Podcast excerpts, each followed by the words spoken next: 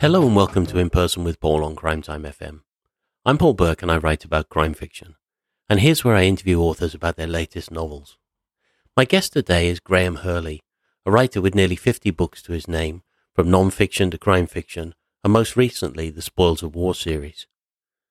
The latest, The Blood of Others, was published last month.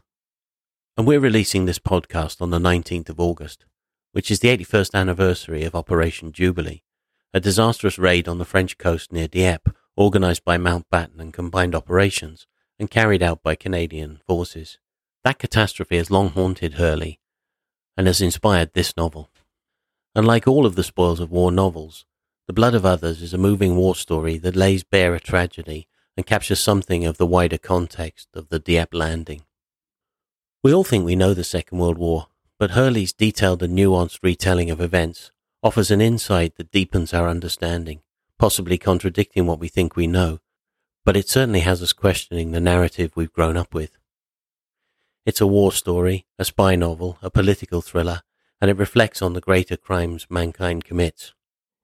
Intriguingly, Hurley gives us the German and Russian perspectives, as well as the British, Canadian, and American views. Hurley is as eloquent chatting about the novel as he is on the page, so this is a truly fascinating interview, and I really hope you enjoy it. I apologize for the fact that the sound quality is not as good as it usually is on this recording. That's because the first device failed, so we're relying on a backup recording that I always take. I hope it won't spoil your enjoyment too much, and it absolutely is worth it, so. I start by asking Hurley about his early inspiration and the war stories he grew up on.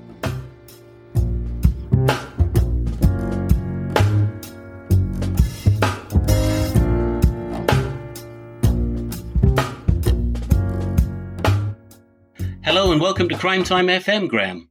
Ah, pleasure to be here. Ah, it's lovely to have you. We're going to be talking about um, the latest in the Spoils of War series, The Blood of Others, uh, which is number eight in the series, I think. And you've written 40 other books, fiction and non-fiction before that. But let's start with something about your early passion for reading and writing. Tell us a little bit about that, please. Well, I I, I always put it in these terms. I, have been cursed or uncursed by good luck all, all my life. And the, and the first uh, real stroke of good luck was the fact that I grew up in a house, post-war house, without a television. And we didn't have a television until uh, the 1966 World Cup final came along. Right. And in those intervening years, especially in the winter, um, I would, uh, on those long, you know, dark winter nights, I'd always trotter upstairs after after an early dinner with an arm full of books, and I read and I read and I read. And the second stroke of luck, I guess, is that I'd collided as a young reader with that torrent, that breaking wave of um, books, fiction and non-fiction that came out of the Second World War. So you're, you're, dealing with books like, I don't know, The Cruel Sea, Nicholas Monsarrat.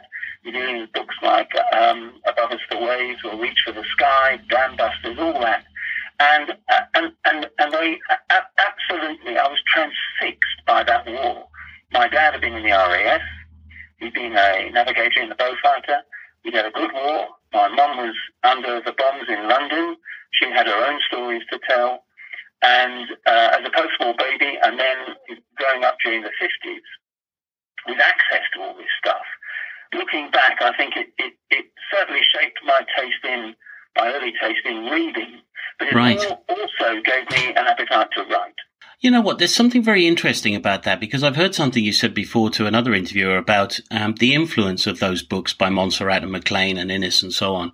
And it yeah. was that um, they managed to convey the story. And perhaps even in a way that talking directly to people who are involved doesn't quite do it. Can you explain what you mean by that?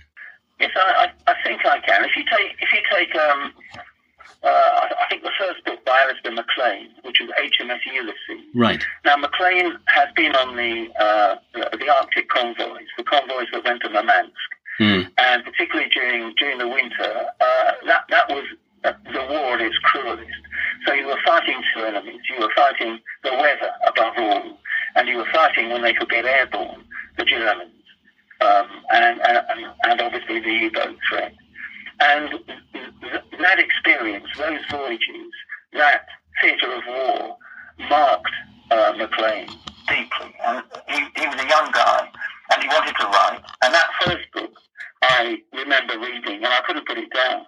And it carried a kind of authenticity um, about just how wearying, how how uh, you go through this this this grinding mill day after day after. The near certainty that at some point you're going to come to a sticky end. Yeah, it's very interesting that. But then when you left college, and you had written by that time, you'd written yourself some novels, but at that point you went into TV and into documentaries. That's true. Yeah, yeah. By the time I I left uh, I left university, I I'd written. I'm just trying to tally them up. I think it's about eight or nine of the right. world's worst novels. They were terrible. Um, and they were mercifully unpublished, which is important. But, but equally important is the fact that looking back, I realised that I'd done a kind of apprenticeship. Right. Um, and I'd learned uh, how difficult language can be, what a difficult medium it can be, how challenging it can be. And when you get to the, the, the, the nuts and bolts of trying to write a, a book that isn't about yourself, Hmm. And, and, believe me, I started at 14, and not very much has happened to most 14 year olds. not really, no. and, uh, uh, and I, I, uh, force majeure, almost, I, I began to have to uh, get inside the heads of others. And you, you, may not believe this, Paul, but uh, in those days, the only way to get around if you hadn't got much money, and most of us didn't have much money, was hitchhiking. Yeah, right. If you hitchhike, the minute the, the, the lift, the potential lift stopped at the, at the roadside, you entered a kind of unspoken uh, contract, and that and that meant you, you, you had to partake in conversation, you had to talk, but above all, you had to listen, because you'd be amazed at how many drivers have, have a great deal to get off their chest. Right. And that was a, a huge learning curve and, and, and I'm very, very curious about other people. I always have been. Mm. I still am. Um, mercifully, I don't hitchhike anymore. But, um, but those hitchhiking days set me up, I now realise, um, uh, to, to have the kind of appetite. I mean, I guess the, the, the, posh word is curiosity about what it is to be someone else. I assume that when you work then, because I think writers need that experience, you know, to, to put into writing when you're writing later on.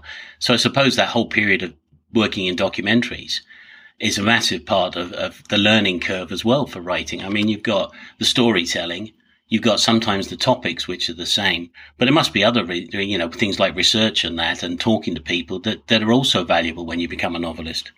No, that's true. Uh, I mean, I, I was in telly for um, about 20 years, in fact 20 years, two decades, and I must have made over 100 documentaries. And I loved it. I mean, I absolutely loved it. I was always aware at the very back of my mind that I was kind of cheating on my, well, I grandly termed to myself my lifelong mission, which was to get into print. Right. Um, but, but it, it, compared to writing books, which is difficult, uh, I mean, it's hugely enjoyable, and you wouldn't do it if, it wasn't. Hmm. But um, uh, uh, uh compared to that, TV was a hot bath. I, I mean, you got very well paid. Uh, I was lucky enough to be in television when the budgets were enormous. Um, I worked for ITV. Uh, the advertising revenues were very buoyant. Right, yes. Uh, you didn't have a license to fail too often, but you could take real risks. And I got got to know that that sort of three three part uh, discipline of making documentaries. And the first part, which is by far the most interesting part, is research. Is identifying the story, uh, identifying the people that are going to make it happen on screen, getting alongside them, doing the novelist thing, winning their trust, clambering into their hearts and their heads, trying to work out, as I've said before, what it's like for them, and then doing the whole performance again once you become friends, once they trust you. Um, uh, in terms of, of getting stuff down, first of all, on celluloid, we used to, we used to film on, on, on 16 millimeter. Yeah, and right. Then on, video. Uh, and, then, and then, of course, comes post-production, etc. But going back to the research, uh, and I still do it, I still meet people, still meet people on buses, uh, in bus queues, in the supermarket, wherever. Um, I do lots of public speaking, uh, and I meet people through there. And, and the, the great thing is, if you have enough patience, if you still know how to listen, which I, I suspect is becoming a, a dying art, mm. then there, there are all kinds of things that you can you can find out about not just the individual, but about the world we live in. Yeah, it's true. You know what? Funnily enough, you just reminded me of something when you said that earlier because you talked about transport and hitchhiking and that. And I remember my grandmother said that the first time she came down from Aberdeen to London, she came on a cattle boat and it took three days. but you know, it just that was a random thing. We were talking about all sorts of topics. Of course, we always did. She was a big Sherlock Holmes fan for a start. But that just came out of nowhere. You know, it was just one of those random things that she mentioned. And it's such a fascinating detail.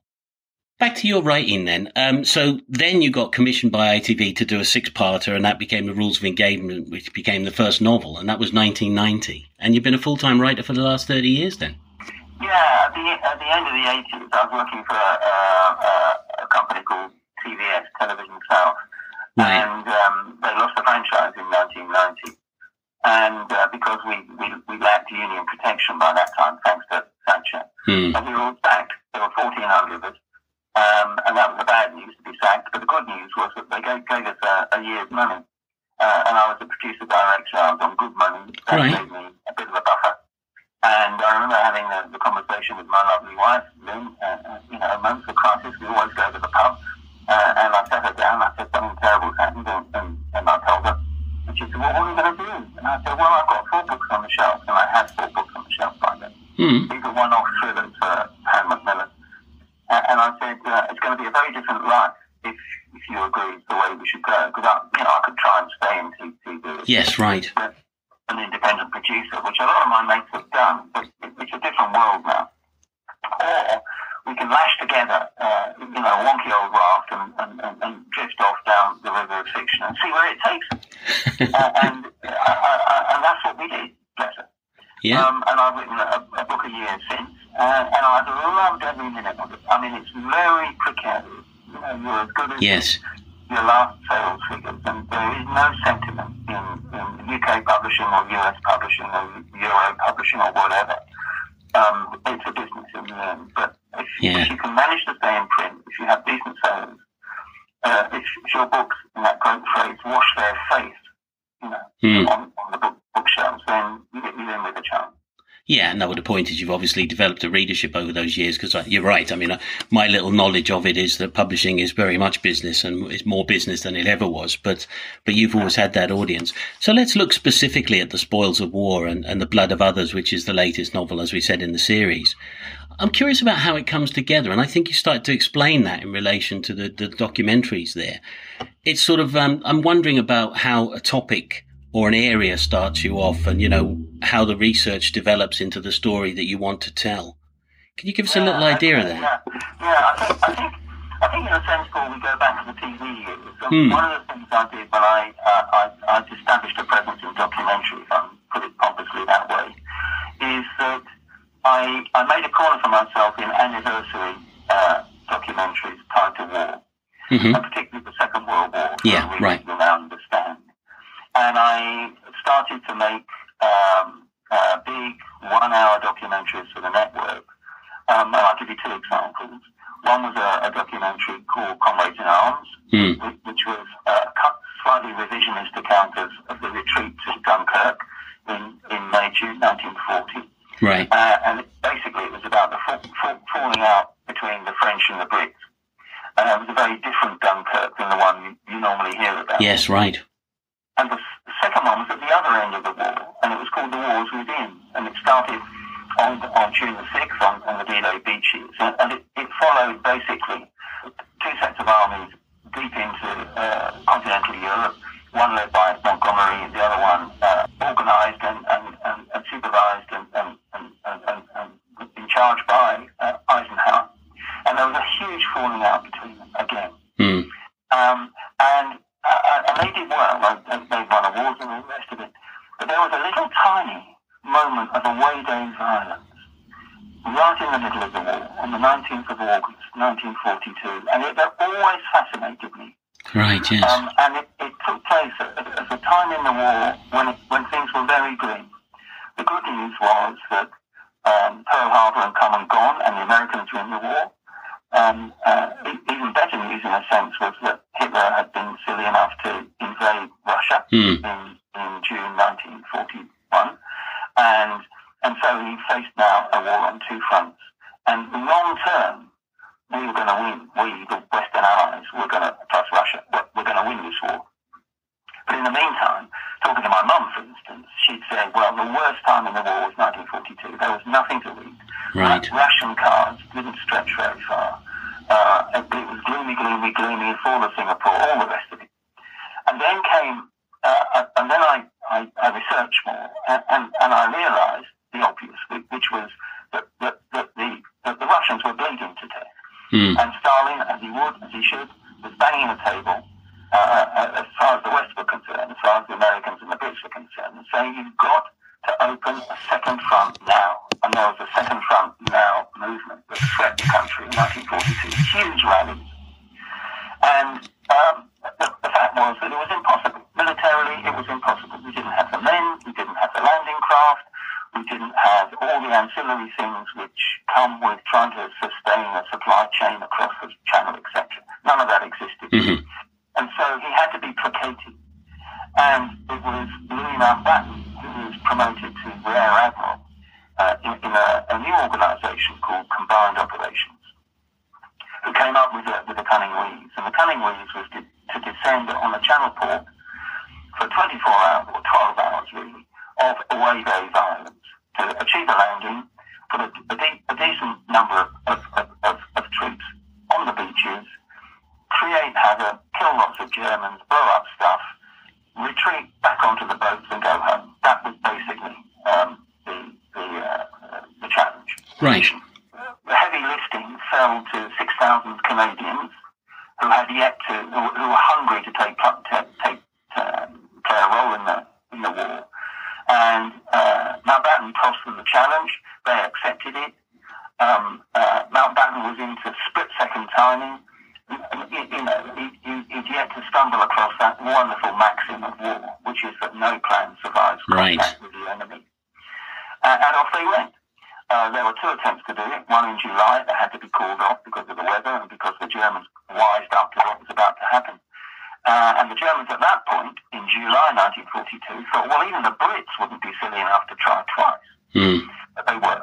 So uh, a month later, on the 19th, uh, across the channel they went, under cover of darkness, and the, the dawn came up, 6,000 men landed, and six, seven hours later, barely half, under half that number, staggered back across those beaches, which were littered with Canadian bodies, littered with blown up tanks, littered with all kinds of debris of war, and got back onto the boats, which themselves were sustained, sustaining serious damage, and went home. And the thing was an absolute disaster. Mm. Now, in the in the backwash to that, uh, in the 1990s, um, uh, apropos of, uh, of a book of mine, uh, my publisher paid for me and my wife to go on a big Canadian sales tour, which we did. All right. And I began to meet, um, uh, and there were still a handful um, who were still vertical, Canadian servicemen who'd been on that beach. And more importantly, their sons and daughters Mm. and, and I got a measure of the uh, of the anger that still existed, and we're talking what forty years later. 50 Yeah, years yeah. Fifty years later, yeah. yeah. And, and I thought, oh my goodness, there's a book there somewhere. Or at that point, there's a film, a documentary there somewhere.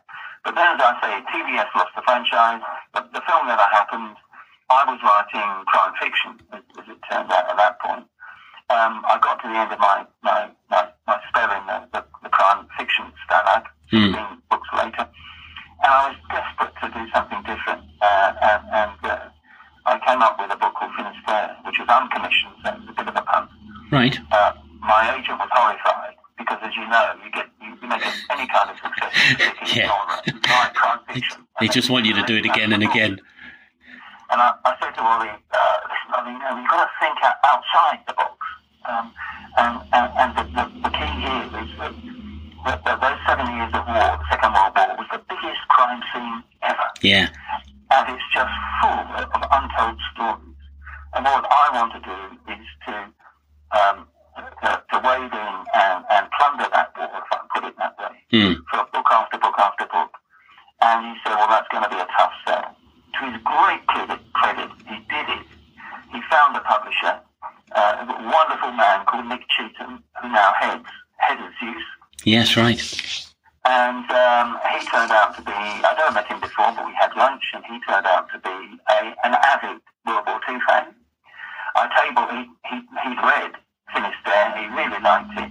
And we got into one of those, um, and uh, I think you'll appreciate this, Paul, one of those typical pu- publishing uh, post-dessert conversations. When he said, okay, well, you know, I really like this, and we'd like to commission it. Who are we going to run with as the central character? Right, right. The commander of the U-boat, Stefan Portisch.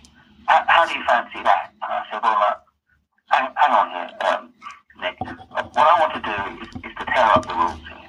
I don't want to go with the central character. He said, you don't? I said, no. He said, but we, we only sell now into, offer contracts in terms of series. It's got to be serious. I said, yeah, yeah, no, I understand that. What I want to do is to come up with a series. It's now called a collection, incidentally Yes, I noticed that.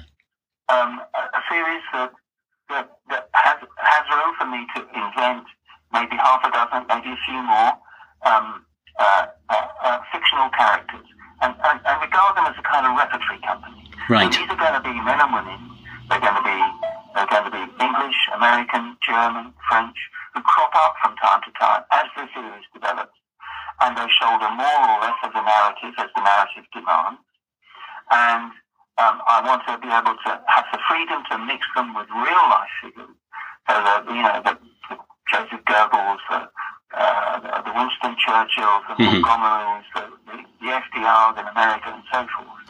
And I, I want to be able to, uh, uh, uh, last bit, to be able to, to wade into that, into those seven years, and, and, and just drift backwards and forwards as uh, as my interest dictates. If I stumble across a story I think would be really good, like Dieppe, yeah. for book eight, then I can do it. But, and the fact that, that, that book seven is at, at, the end of the war won't matter. So that, that's what I've done. It was very dubious to begin with, but between us, we, we, we made it work. Um, uh, and, and I, it, gives, it gives me untold uh, authorial freedom. Right. And, uh, and he loves it, thank God. No, that's really interesting, Graham, because um, one of the things is it's pretty rare. Yours is a unique series because it does dot back and forth and you pick those moments. And I wondered how much of a plan there was there in, in, you know, that they do relate to each other. That's the point. They're all part of possibly a chronicle of the war, if you like. Well, in a sense, I mean, people, uh, uh, you know, the, the, the, real interest in the series is growing, and you can measure that by the number of uh, unsolicited emails. Mm, right. And a lot of these emails say, which order should I read these books in? Right. And I write back and, and I, I give them a, a, a potted account of what I've just told you. Uh, and, and I say, so in a sense, these are all standalones. I mean, it helps if you start with Finisterre and work through the series. Yes, right. The, the order in which they were published. But if, if my formula works, then you should be able to dip into that war, dip into that series at any point that you fancy. So if you fancy the look of the cover of, of uh, Last Flight to, to Stalingrad or uh, Catastrophe or Raid 42, whatever it might be, mm. start there. And then you can work backwards or forwards. And they say, well, that's a bit different. Um, and, uh, uh, and that's music to my ears, believe me. Yeah, no, and as you say, of course, the other thing is that the characters they do crop up in different books, but the, as a repertoire company, a repertory company, as you said, yeah, very good idea that because obviously then it makes it more real. They can't possibly have characters who are involved in all these stories without it becoming incredibly fictional. Um, and well, you know what I mean, though. It, it, would then lose its touch of reality. The point is, you put the right people in the right place. And thinking about that in characters, so we've got you've got these ideas. You're in these areas. I can understand with the blood of others. Obviously, this is something that was on your mind for a long time after you spoke to those Canadians, for instance.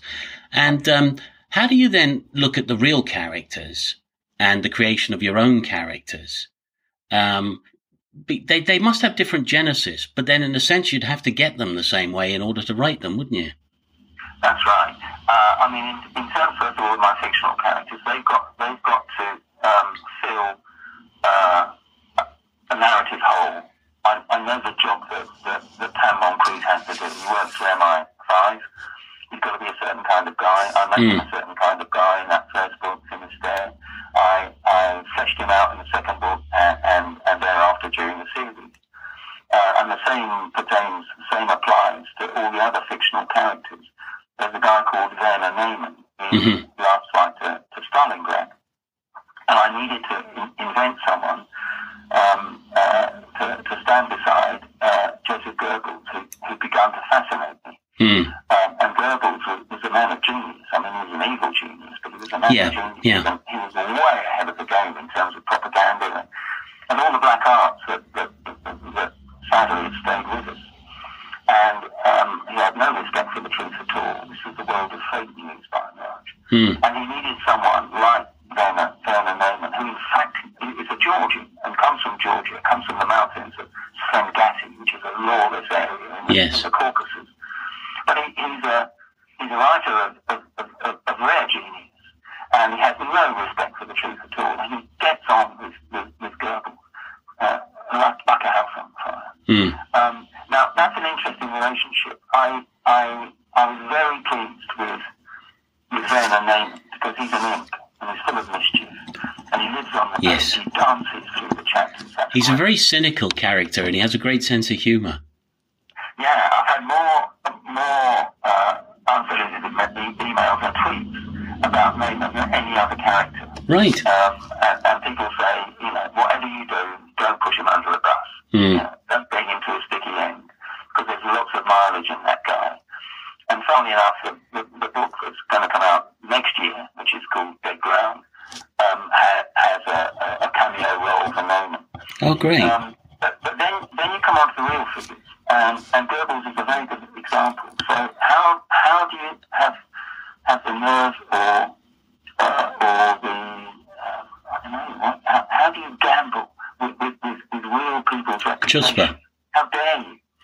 Uh, and you do it, I did it by first of all reading everything they've written, their diaries, etc. Mm. Then reading everything up to lay hands on that's about them and written latterly. And then looking at um, uh, uh, black and white stills, and then black and white uh, uh, uh movie archive. Uh, and once you've done that, you, you can begin to interpret their body language, right? Interpret their relationship to the Fuhrer, how how the, the dynamic works on, on the small screen, as it were, on, on PC here. And then you can begin to take modest fictional liberties with who you think they are. And by this time, I like to tell myself, and I'm, I'm you know, confessing to you here, Paul, that I've done enough of the groundwork um, to feel that I'm not actually trespassing. Right. That I have, in some strange way, met them. I get where you're coming from.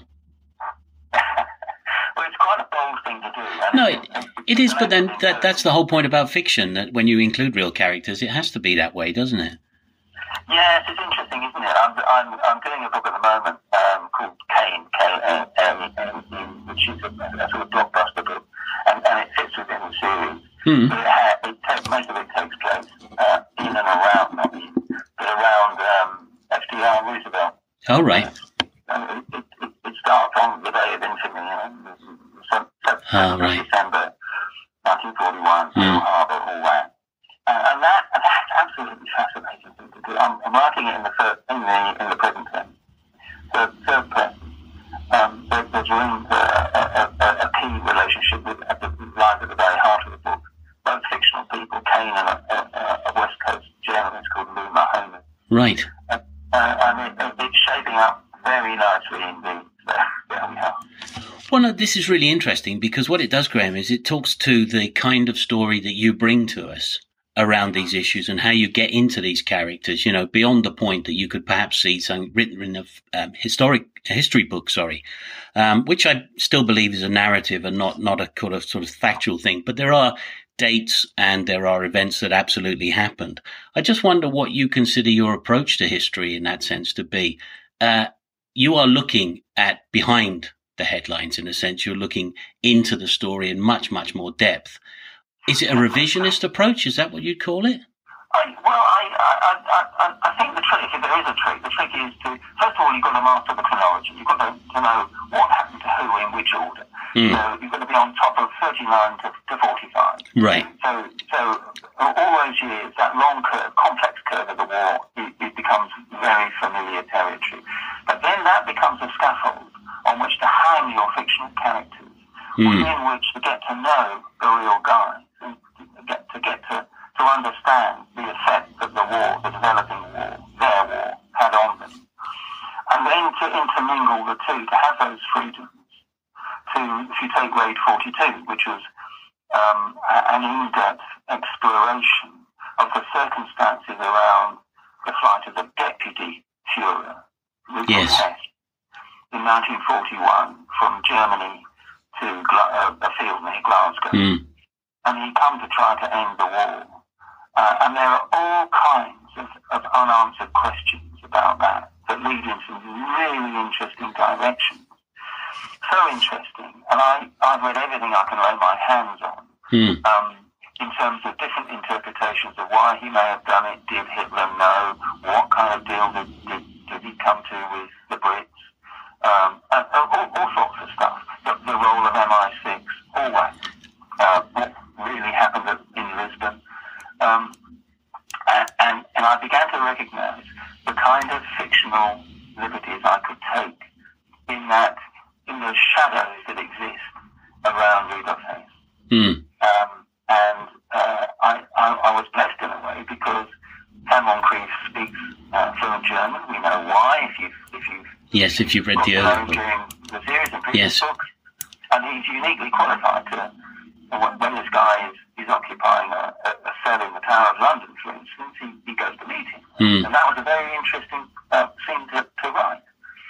Um, uh, it was convenient for the Brits and for Hitler to to, to, to, to try and make a case that Hess had, had, had, had lost contact with reality. Yeah, of course, that's the story that's pretty popular. And this is one of the interesting things, as I said, you don't like black and white because no story is black and white.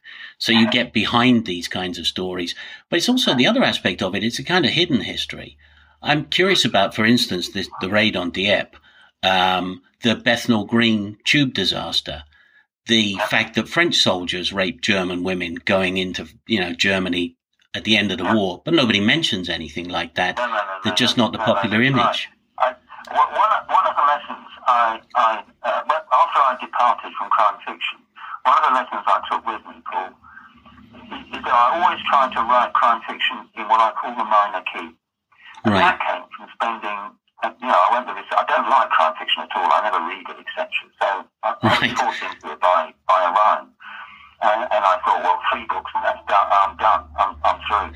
I'm out of here. But, but in fact, I got I got to like it, and I got to like it because the, my only option in terms of of how to tackle this this challenge they tossed me, and the challenge was to do a, uh, an Ian Rankin on on Portsmouth, where, where my wife and I were living, um, rather than Edinburgh, mm-hmm. and um, uh, I spent about three, four weeks in the volume crime office, which is the, the minor crime office, uh, the big one in, in Pompey. And I got to know a, a bunch of enormously frustrated, fed up detectives. Right. So most of their, their, their paid time chasing serial kids who never went to school and spent their, their days getting up, getting in people's faces and, and shoplifting and all the rest of it, Mm. into cars. And, and I thought, wow, you know, this is not the world of of serial killers and fast car chases. This is real life. Mm. And I, what I'll try and do is put that on the page, which is what I did for 16 books. And, and that, that's the, the phrase minor key. And I've tried to apply it to the Spoils of War collection. I've tried to get in amongst the shadows. I've tried to get in amongst the weeds, the Right. Uh, and the way I can do that is through the characters that I've invented, because I have total um, uh, discretion as to where they go and what they do. Mm-hmm.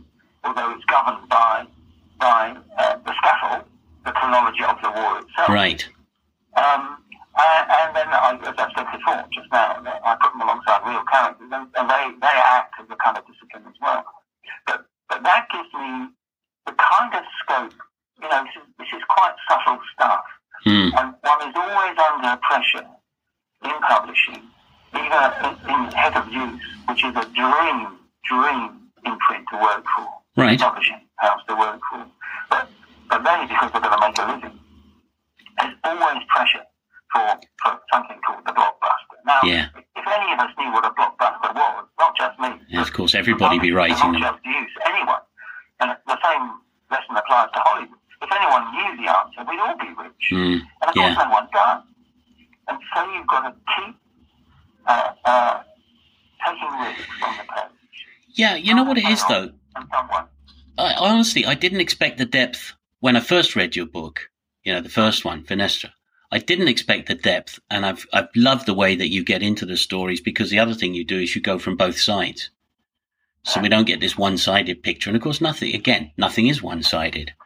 no, that, that's exactly right. So I'm, what I'm trying to do is to tiptoe through the cliches, open the those heavy curtains that history has beginning with Churchill, funnily enough, who, you know, who, who raced to be the, f- the first to, to write his account of the war.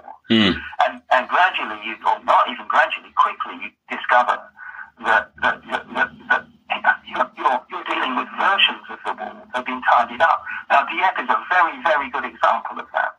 Yeah, The, the, the, the guys who, there were 15 correspondents who crossed the channel and came back the same day. And they, they returned to Portsmouth, not Newhaven. The men went back to Newhaven. right. The dead went back to, to Portsmouth. The, the, the, the, the, the, uh, journalists were taken to the Queen's Hotel in Southsea, which we know well. Mm. wife and I. Um, the following morning, they were served a decent breakfast, and then they, they, they were addressed by a man from the Ministry of, of Information, who confiscated all their notes and said that all their copy had to go through the censor, but on no account were they to, to, to have the right to, to, to write, you know, what they'd really seen. Now, the problem here was that because of the various accounts of, of that, of that, those 24 hours, given that the six or seven landing beaches are very disjointed, and no one had the, the, the whole picture. Mm. So it, it was Churchill was coming back from meeting uh, Stalin in Moscow, uh, and he obviously he, he was told of the scale of the disaster, and he had to come up with a cover story. And the phrase was, "This is a um, a, recon- a reconnaissance in force for the major landing to come, which was of Yes, course, was D-Day. D-Day, to mm. come. So, so there are lessons to be learned, etc. So instantly you can see the whole thing being Yeah. You know what it kind of reminded me of? It's almost like Newspeak in George Yeah. Orwell. You know, exactly right. Rewrite it, completely change the, the meaning and definition of what's actually happened. Yeah, yeah, that's right. So, uh, how am I going to reflect that in the blood of others?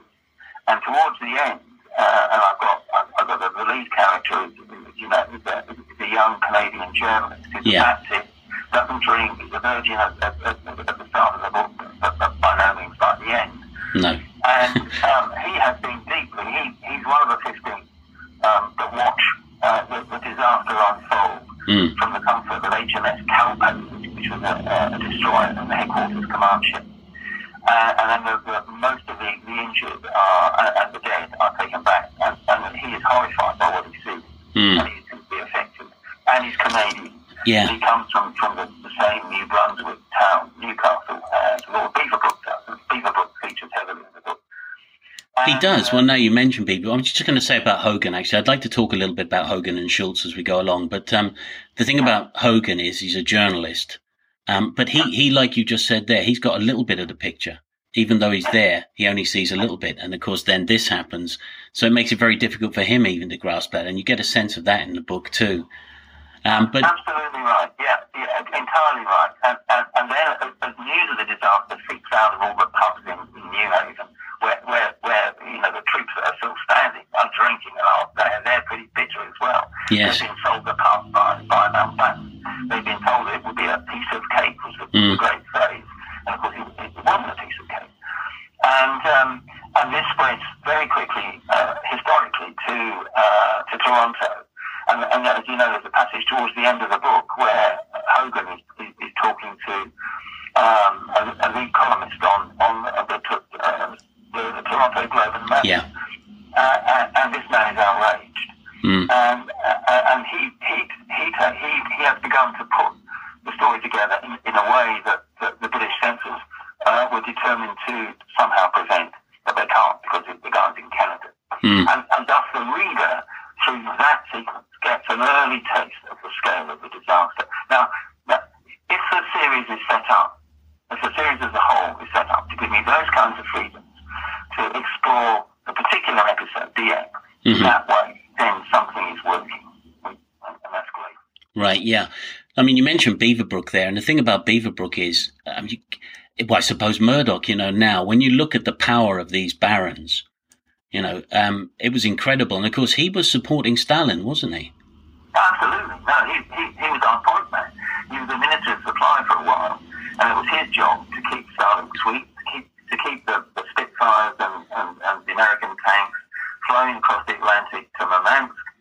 And, and uh, he, he knew Stalin, he liked Stalin, he thought he had the measure of Stalin, as everyone did, wrongly as it turned out. Mm. Um, and, uh, and yeah, he was a huge, huge force behind the, the, the, the Second Front Now movement. Uh, and it was through the pages of, of the Daily Express that, that, that movement caught fire and, and, and, and gained momentum. Mm. You know, there's a curious. We talk about these raids, and, and obviously Stalin is pushing for this. He wants a second front. There's a, a point of ameliorating um, Stalin. But another issue is that they, they had the raid on Saint Nazaire, which is the German dry dock, and it actually achieved something. Half the men on that raid, I think 600 men, less than half of the men returned. So it's still a, a bloody nightmare. But you can actually see an end goal. Yeah. yeah. Dieppe seems to be just a charge for, a, you know, it serves no purpose. There was no credible outcome from that other than, you know, smacking the Germans in the nose. Yes, it would be Mountbatten's contention, I suspect, that it added to the gaiety of nations. It, it supported, it lit a fire under national morale. As I've said before, it was a very gloomy stage of the war, and people needed bucking up.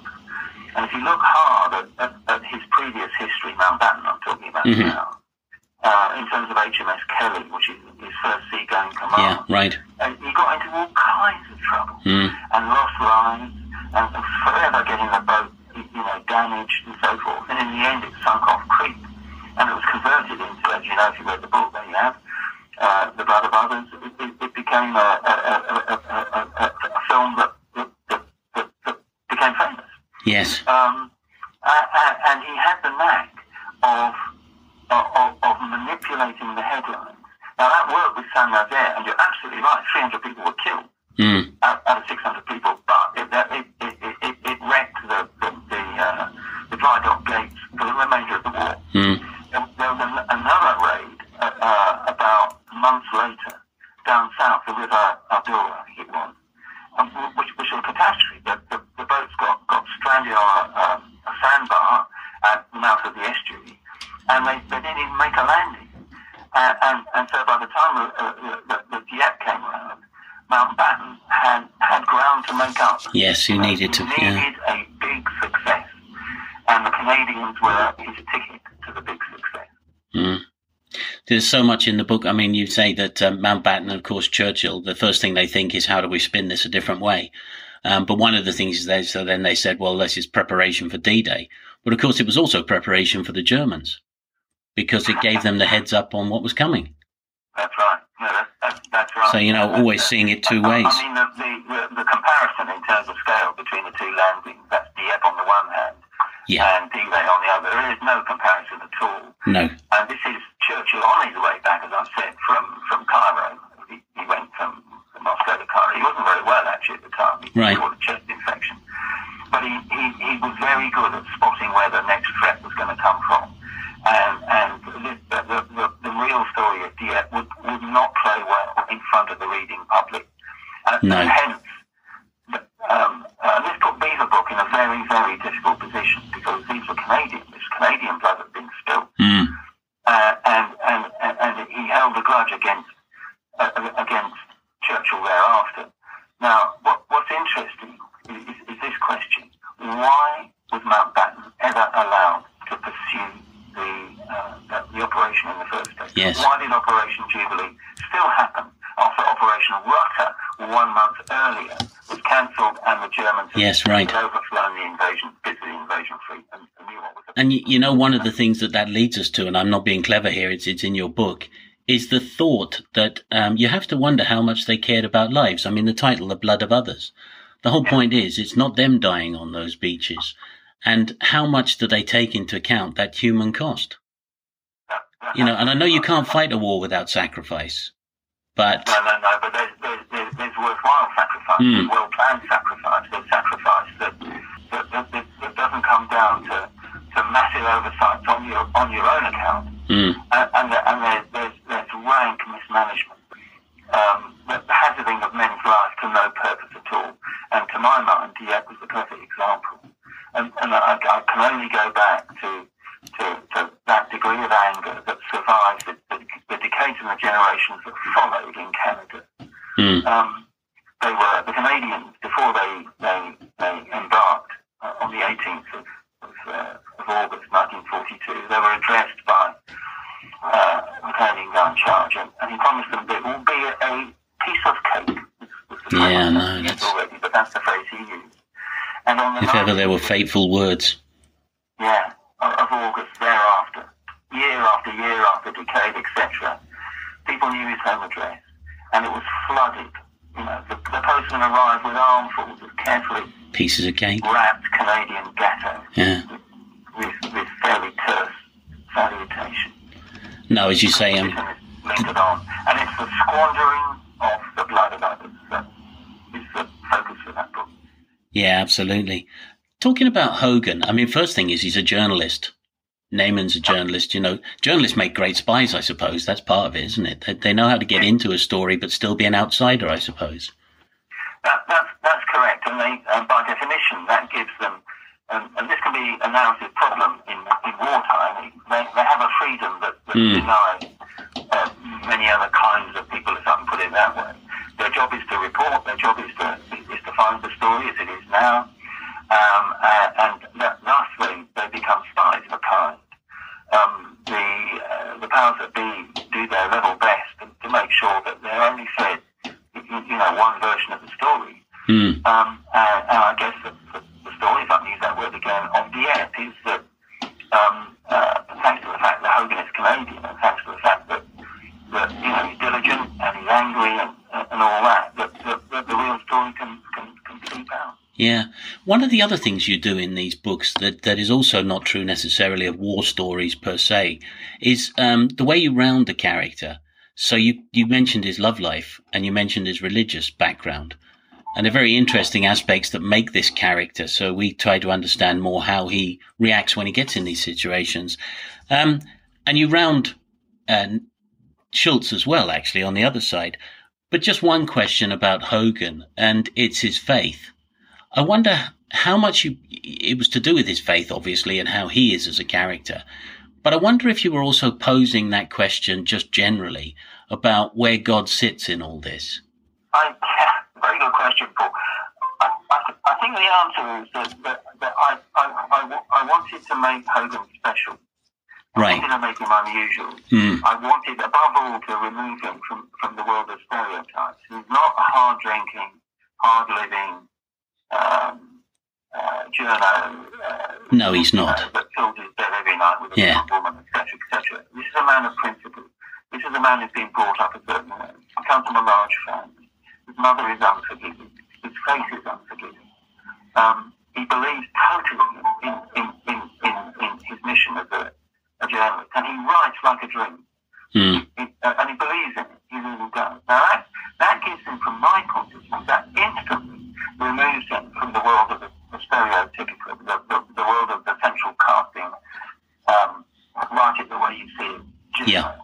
uh, uh, and it makes him an interesting proposition because I, a writer, have to spend three, four hundred pages in, in the company of this guy, and I have to first of all believe him on the page and make him credible as far as readers are concerned. And I, I don't know about you, but I can I can tell as a reader within uh, two, three pages whether whether I'm going to buy this character, whether I can Yes, buy absolutely. I believe it, Yeah. and that has to do with the roundedness of the characters. Hmm.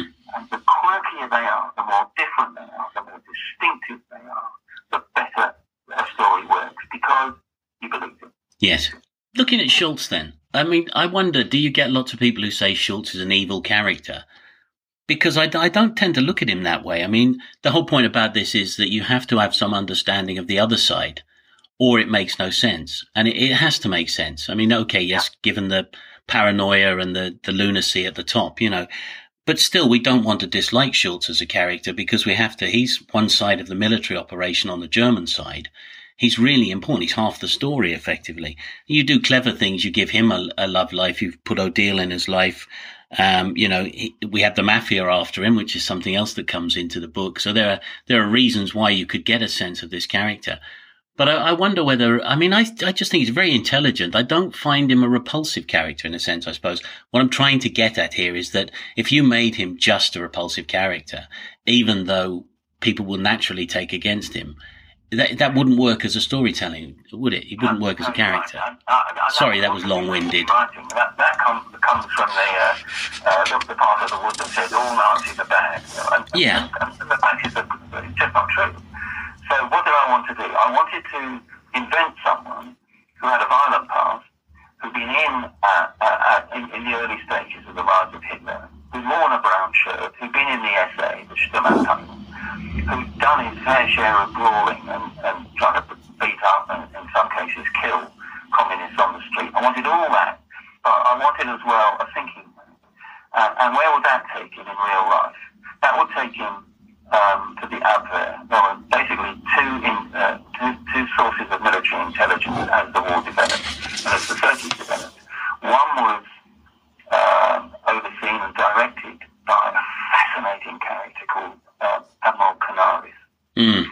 And if you're looking for the good German, for the thinking German, for the opaque German, for the German who's very difficult to read, for the German who speaks five languages and, and ghosts his way uh, you know, across Europe before the war starts. Mm-hmm. That's Canaris. Uh, Schultz works uh, in the Abwehr. The other uh, agency was uh, Sicherheitsdienst, mm. which, which was the SD, which was part of the SS organization, which was led by Himmler. This is Hitler's Praetorian Guard grows into a huge organization, and there's lots of turf war mm. between uh, the two bodies, the Abwehr and the SS. And it's a battle that in the end is won by Hitler by the end of the war. Canaris comes to a very sticky end. Yeah. Um, and next next year's book, I was so fascinated by Canaris. And this goes, does relate back to your question about Schultz. That uh, he plays a huge part in the book to come next year, which is called right. And, right. Um, and, and, and, I again go through the, all the research stages, trying to read as much as I can about him, etc., get inside under his skin. And he was a fascinating character. And the key parts of that next book to come are the exchanges between Moncrieff, who speaks good German, and um, Canaris, uh, who speaks good English.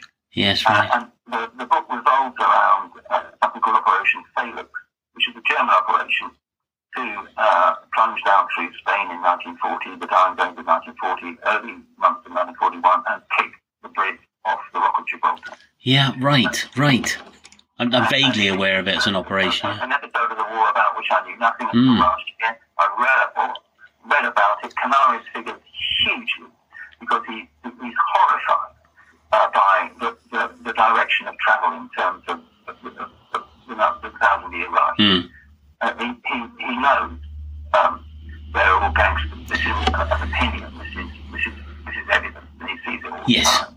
He's horrified by what, what, what they're doing, what Himmler is, is doing with the Einsatzgruppen behind the lines of the, of the Germans advanced deep into Soviet Russia.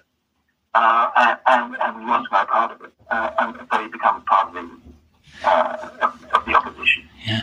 And, and, and, and, in the end, he pays for it with his life. Yes. What? That's really interesting in, in the way it brings in this idea of, um, we, again, people make assumptions that they know the Second World War and they know the period. And sometimes that's just skirting detail. It's detail that's a sort of overview because, for instance, one of the things you make clear in your book is about what it's like in France, the difference between the Abwehr and the SD and the, um, the uh, Gestapo. And they don't all come in and it's not just one body that sits there with a power and exerts that. The fighting internally in the organizations is not just about the Germans. If you look at Stalin, it also applies to the internal structure with Russia. And another sense we get in the book, of course, is that there's combined operations, but they're also the Secret Service in Britain who are operating not against each other necessarily all the time, but sometimes they are. There's a whole war going on in the background, in a sense, between these organizations, in theory, on the same side.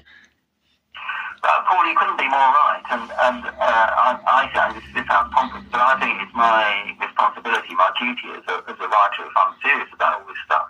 And I, you know, I'm, I'm now generating the tenth, writing the tenth book of the series, Right. talking about more than a million words.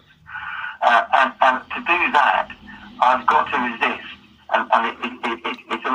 easy temptation, and dare I say it, but a, a lot of writers have, have succumbed to it. A lot of writers haven't but, but to take the easy fictional Mm. shortcut and try and pretend that everything was simpler than it Yes. actually was.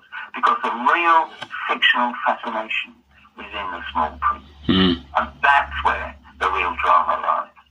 Yeah, no, it absolutely is. Is it? Um, I, I was going to say keeping emotion out of it. That's not quite fair.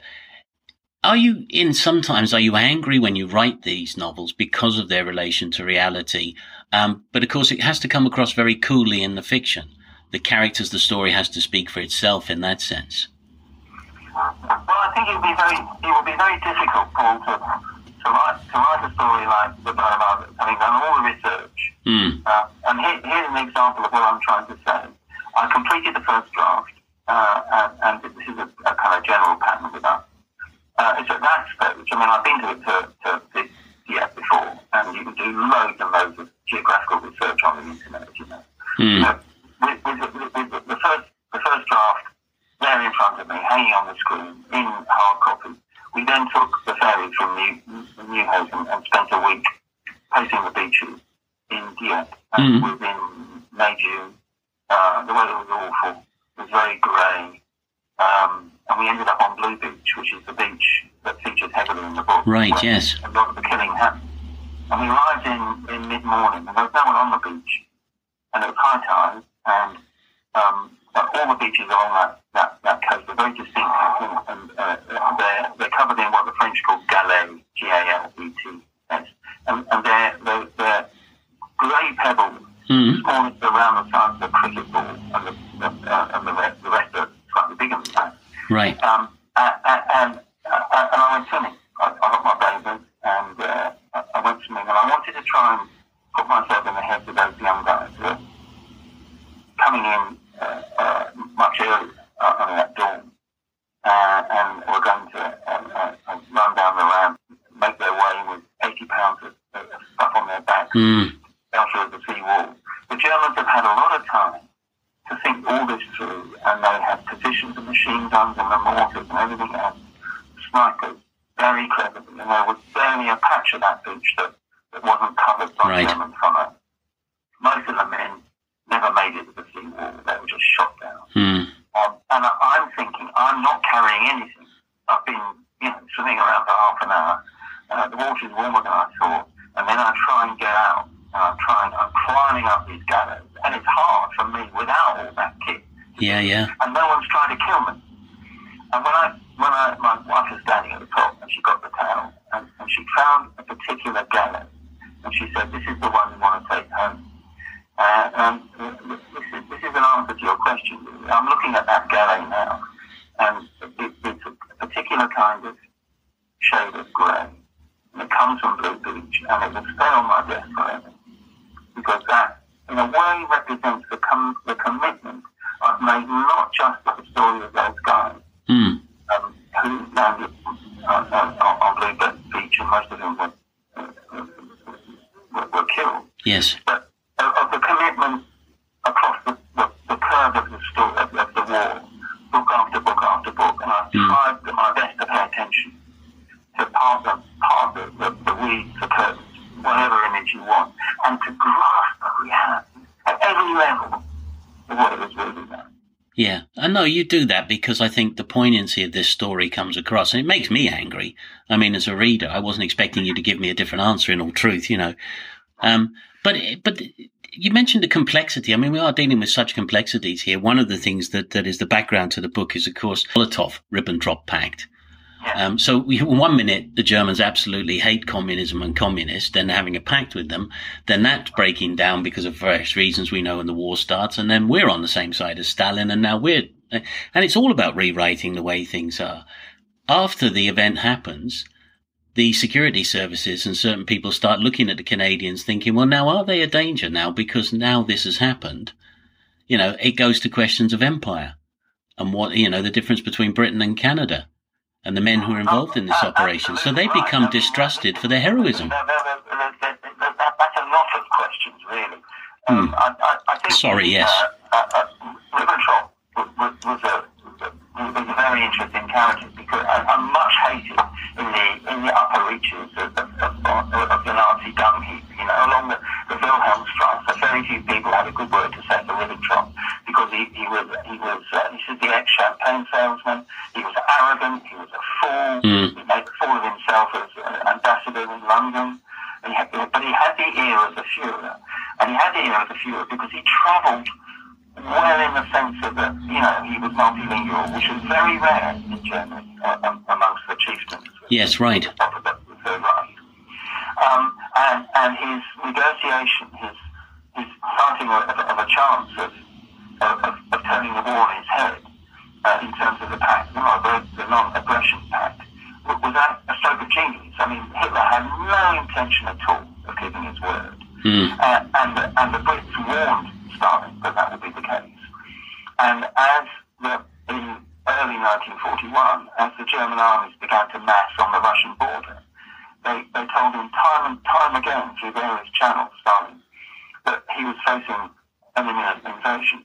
And Stalin, of all people, who's the world's most suspicious guy, Yes. didn't believe him. Didn't no, he didn't trust his own intelligence at all, did he? No, he didn't. He didn't. And, and uh, uh, you know, you could, you could, you could make out a case that he spilled countless, countless gallons of the blood of, of others in, in Russian terms because he Mm. got it so wrong. Yeah. Um, going back to empire, um, one of the really interesting fault lines that, that lies across the latter years of the war, from the entry of the, of the, the Americans in 1941, at the end of 1941 onwards, is the issue of empire. And the Americans, as you know, en masse, the nation, were very, very low to get into that war. They, they, Yes, they, hadn't, they yes. refused to join the League of Nations after. Yeah. No, it's it's another thing that's sort of been rewritten. Turned their backs on, on, on, on Europe. Mm. You know, most of them came from Europe. They, they didn't want to go back to Europe. They didn't want to spill their sons, their, their kids' blood for Europe. They were very happy where they were. Where they were. Uh, they started a new life. They colonised, which is a big irony, really, this entire continent. Um, you didn't want to be a native, uh, a native American. You know, once they'd arrived. Uh, but after after Pearl Harbor, um, there, there's, there, there's a, a, a, an instant coming together of Churchill and, and, and Roosevelt, a marriage brokered and pursued by the bridegroom, who, who was Churchill, Yeah. Right. who never left Roosevelt alone.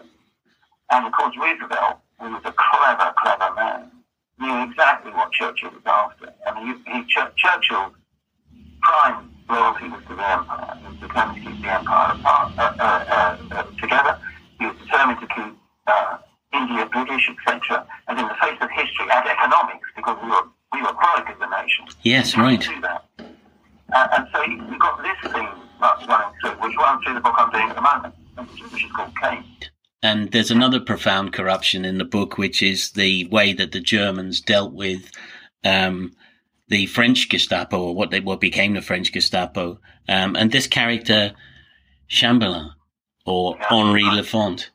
Um, Yeah, and it it is, you know, despite the image again, which is the Nazis were efficient, and there's all sorts of talk about that kind of thing, it's all mired in this vile corruption, this collection of the worst people getting together to do the worst things, essentially, isn't it? Well, yeah, that's right. But it was it was quite a clever move by the Germans. Mm. So, if, if, if, if there's one bunch of people that, that understood the seamy underbelly of, of Paris, it was Cha- Chamberlin, and, uh, uh, and and so they hooked up with him to their mutual advantage. I mean, they gave him everything he wanted. Uh, they gave him the big house. They gave him the big car. They uh, they gave him the, the, the kind of budget, the kind of earning opportunities to, to the, the, the, lifestyle he wanted. Um, and, and the guy was a gangster anyway. And, and so you, you have a situation where one bunch of German gangsters are, are, are in cahoots with uh, another bunch of French gangsters. Mm. It's very true. I mean, I must admit, I, you know, when I think about it, when you talk about somebody like Putin today, I just think you're talking about the world's biggest gangster. Oh, absolutely. You know, that- uh, and, and, and the real problem with Putin is, is that you've now got a situation where where power is now divided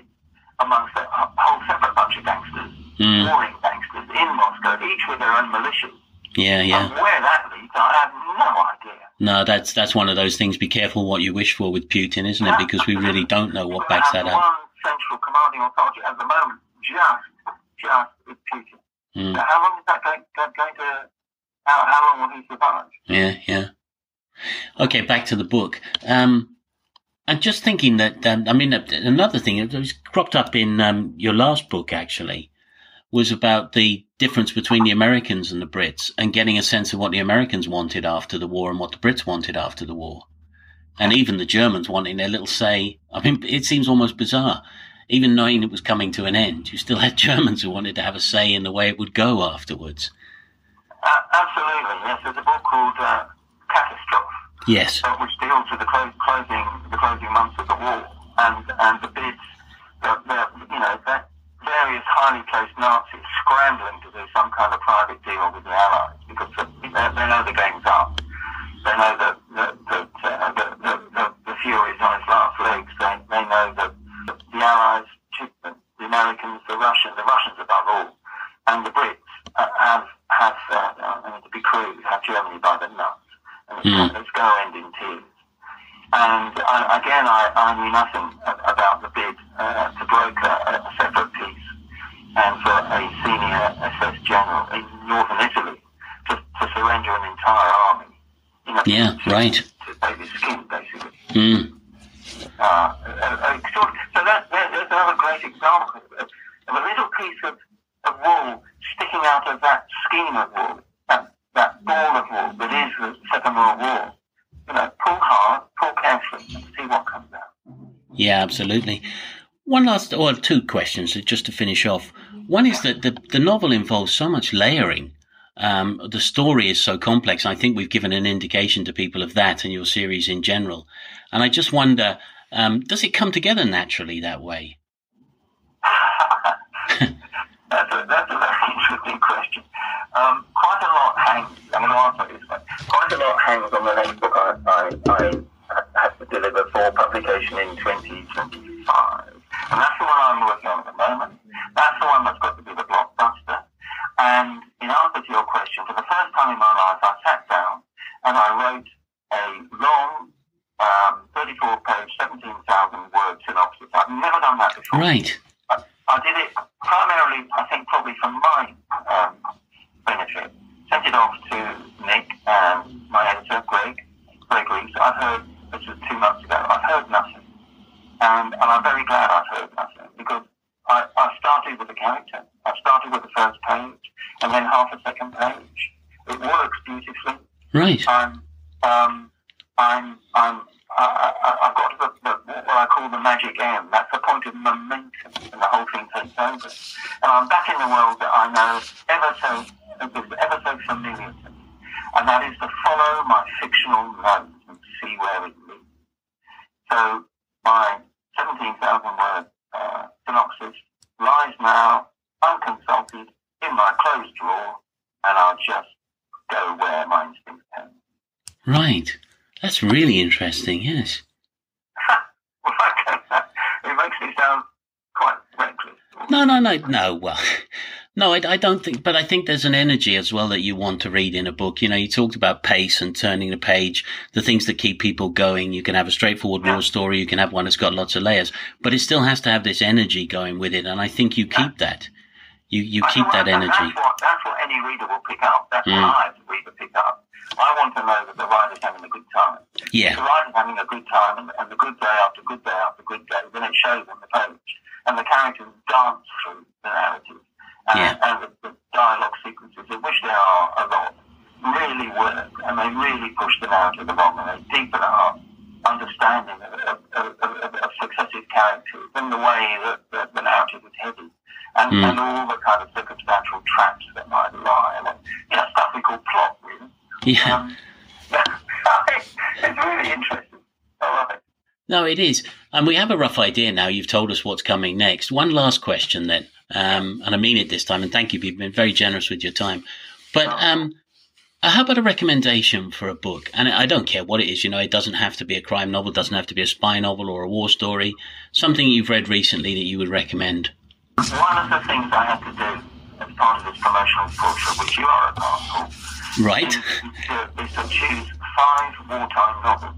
Ah, okay. One of those novels is a novel that I've never come across before, so I've never read it. And it, it's a novel called The Kindly One by Robert Littell. And I ordered it through Amazon. It cost me 83p. It arrived, and to my horror, it was 800 pages long.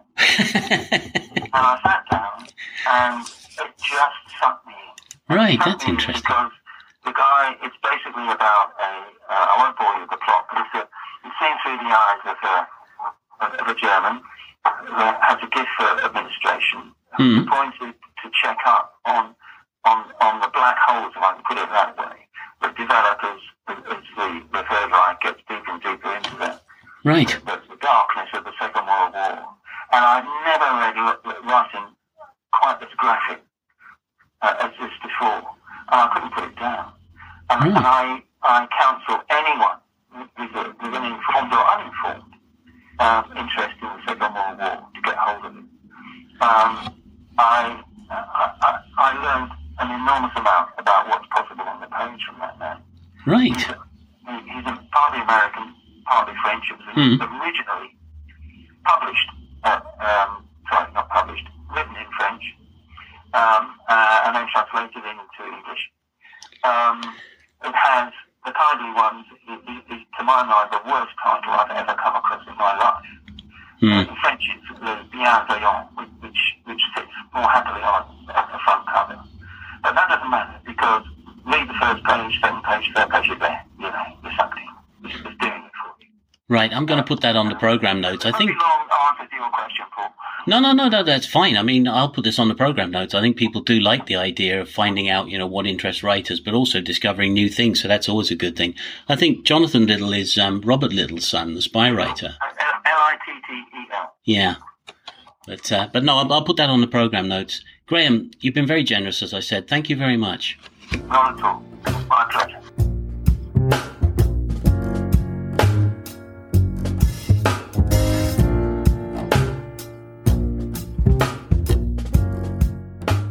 So once again, apologies for the sound quality there. It was entirely down to my technical side, uh, which isn't very good, as you can tell.